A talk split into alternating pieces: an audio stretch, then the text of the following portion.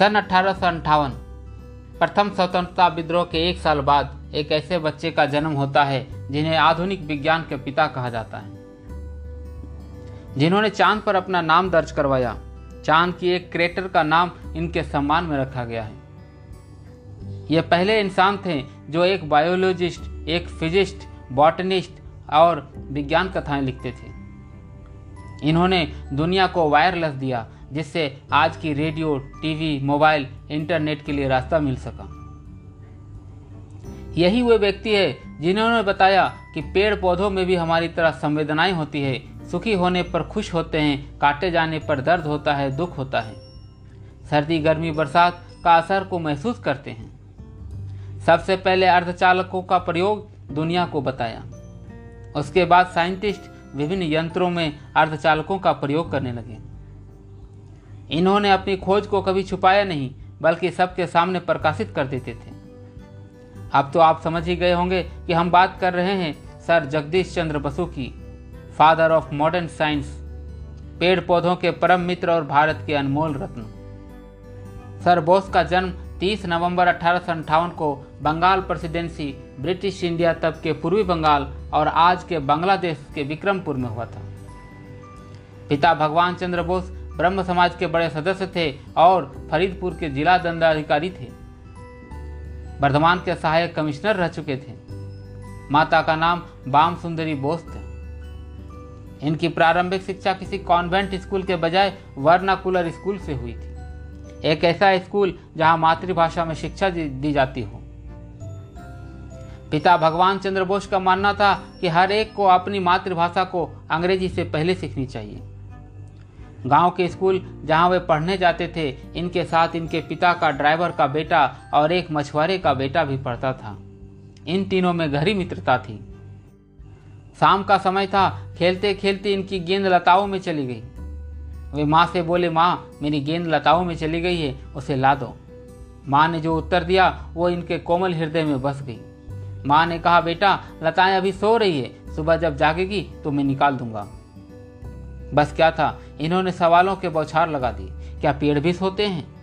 क्या पेड़ भी हमारे तरह खाते पीते हैं? क्या पेड़ भी हमारे तरह बातें करते हैं? क्या पेड़ भी हमारे तरह हँसते रोते हैं? क्या इन्हें भी हमारे तरह सुख और दुख का अनुभव होता है? माँ ने जवाब दिया हाँ बेटा हाँ। बस तभी से ये एक बॉटनिस्ट वनस्पति विज्ञान के बारे में जानने को उत्सुक होने लगे। स्कूल की पढ़ाई खत्म कर कलकत्ता के सेंट जेवियर कॉलेज में दाखिला लिया जहाँ से इन्होंने स्नातक पास किया, फिर इंग्लैंड चले गए, मेडिसिन की पढ़ाई के लिए। दाखिला मिला यूनिवर्सिटी ऑफ़ लंदन में, पर स्वास्थ्य खराब रहने के कारण पढ़ाई अधूरी रह गई। नेचुरल साइंस की पढ़ाई के लिए इन्होंने कैम्ब्रिज के क्रिस्ट कॉलेज में दाखिला लिया। ऐसा उन्होंने अपने बहनोई आनंद मोहन बोस के कहने पर किया। आनंद मोहन बोस स्वयं कैम्ब्रिज यूनिवर्सिटी से मैथमेटिकल ट्राइपोस में फ़र्स्ट क्लास ऑनर्स किए। जो ऐसा करने वाले प्रथम भारतीय थे। उन्होंने नेचुरल साइंस ट्राइपोस में बीए की उपाधि कॉलेज ऑफ़ लंदन यूनिवर्सिटी से प्राप्त किया। कैम्ब्रिज में अपनी शोध लॉर्ड रेले के साथ पूरा किया। जब बोस कैम्ब्रिज में अध्ययन कर रहे थे, उसी समय उनकी भेंट प्रफुल्ल चंद्र रॉय से हुई, जो इडनबर्ग के छात्र थे। इनकी मित्रता आजीवन चली। बाद में सर बोस ने अबाला बोस नाम की एक नामी सामाजिक कार्यकर्ता से विवाह बंधन में बन गई। सिस्टर निवेदिता का बोस के जीवन में गहरा प्रभाव डाला। इन्होंने बोस को अपनी पढ़ाई तथा खोज में आर्थिक सहायता उपलब्ध करवाई।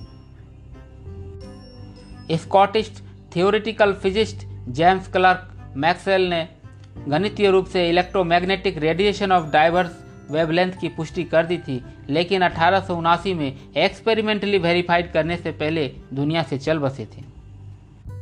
1886 से 1888 के बीच जर्मन भौतिक विज्ञानी हैंनरिच हज ने एक परिणाम प्रकाशित किया, जो संबंधित था experiment on electromagnetism wave in free space ठीक उसके बाद ब्रिटिश भौतिक विज्ञानी ओलिवर लॉज जो इलेक्ट्रोमैग्नेटिज्म पर खोज कर रहे थे, एक किताब प्रकाशित किए, जिसे बोस ने खरीद कर पढ़ा। इस किताब से प्रेरित होकर उन्होंने इस पर काम करना शुरू किया और सफल भी हुए। इनकी पहली सफलता तब मिली जब इन्होंने रेडियो तरंगों को 5 एम से छोटा कर दिया। नवंबर अठारह सौ चौरानवे, टाउन हॉल, कोलकाता। उन्होंने लाइव डेमोस्ट्रेशन दिया 75 फीट दूर रखी गन पाउडर को जलाकर तथा दीवार के उस पार रखी घंटी को बिना तार, यानी वायरलेस से बजाकर। फिर तो मानो वायरलेस वायरलेस सिस्टम का जन्म हो गया, दुनिया में तहलका मचा दिया।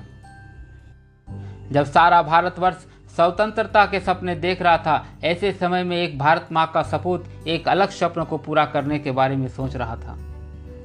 इनका पहला scientific paper on polarisation of electric rays by double refracting crystal Asiatic Society of Bengal में छपा। साल भर के भीतर इनका दूसरा paper Royal Society of London में अक्टूबर अठारह सौ पंचानवे में लॉर्ड रेले के द्वारा छपा गया। अठारह में sir Bose London lecture tour के लिए चले गए, जहाँ उनकी मुलाकात इटालियन खोजकर्ता गुलेलेमो मार्कोनी से हुआ। जो radio, wave, wireless telegraphy system को विकसित करने में लगे हुए थे। सर बॉस पेटेंट के खिलाफ थे। उनका मानना था कि खोजों पर सभी का अधिकार, इसका उपयोग भी सभी की भलाई के लिए किया जाना चाहिए। उनके यूएस के मित्र ने भी कहा, पेटेंट करवा लो, पर उन्होंने साफ़ मना कर दिया। उन्होंने मार्कोनी के सामने सारी एक्सपेरिमेंट का डेमो दे दिया। Operation office, galena crystal detector भी समझा दिया। यहीं उन्होंने सबसे बड़ी गलती कर दी। मार्कोनी ने तुरंत इसका फ़ायदा उठाया और भारत के सपूत के इस उपलब्धि को अपने नाम से पेटेंट करवा लिया। 1901 में मार्कोनी ने पेटेंट करवाया और 1909 में उसे वायरलेस टेलीग्राफी, रेडियो कम्युनिकेशन के लिए नोबेल से सम्मानित किया गया। आचार्य बोस ने अठारह सौ निन्यानवे में सबसे पहले सेमीकंडक्टर जंक्शन के प्रयोग से रेडियो तरंगों को पकड़ने वाले यंत्र का इजाद किया था। बोस वापस भारत आ गए। उन्होंने पेड़ पौधों पर रिसर्च किया। क्रेस्कोग्राफ नामक एक यंत्र बनाया जो पेड़ पौधों को विभिन्न प्रकार के भौतिक एवं रासायनिक परिवर्तनों को मापा जा सकता है। उन्होंने बताया कि पेड़ पौधों में भी भावनाओं का संचार होता है। डेमोस्ट्रेशन के ज़रिए बताया कि पेड़ों में उद्दीपन इलेक्ट्रिक नेचर के कारण होता है, ना कि केमिकल नेचर के कारण। प्रेसिडेंसी कॉलेज कैलकाटा में उन्हें एज ए लेक्चरशिप के लिए रखा गया, जहाँ उन्हें मात्र सौ रुपया मासिक वेतन मिलता था, जो उसके समकक्ष अंग्रेज़ लेक्चरर से एक बटा तीन भाग था। उन्होंने वेतन लेने से मना कर दिया। एक वर्ष तक उन्होंने बिना वेतन के पढ़ाया। अंत में प्रेसिडेंसी कॉलेज को झुकना पड़ा और उन्हें पूरा वेतन दिया गया। उनका विरोध का यह तरीका अनोखा था। उन्हें फेलो ऑफ़ रॉयल सोसाइटी से सम्मानित किया गया। ऐसा सम्मान पाने वाले वह पहले भारतीय थे। आचार्य बोस अपने जीवन के अंतिम दिन झारखंड के गिरिडीह में बिताया। उन्होंने 23 नवंबर 1937 को अंतिम सांस लिया। तब के उनके निवास स्थल को वर्तमान में विज्ञान केंद्र के नाम से जाना जाता है, जो Bihar council of science and technology द्वारा संचालित। उनके सम्मान में sir JC Bose girls high school भी वर्तमान में संचालित है। अठहत्तर वर्ष की आयु में उन्होंने अनेक उपलब्धियाँ हासिल किया।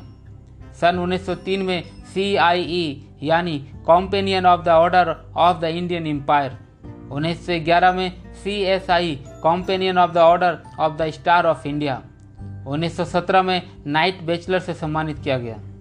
वे फिजिक्स बायोफिजिक्स बायोलॉजी बॉटनी के क्षेत्र में विशेष ज्ञान रखते थे। साइंटिस्ट सत्येंद्र नाथ बोस, मेघनाथ शाह प्रशांत चंद्र महाबलोनिस शिशिर कुमार मित्रा, देव, देवेंद्र मोहन बोस उनके छात्र रह चुके हैं। जय हिंद, जय भारत।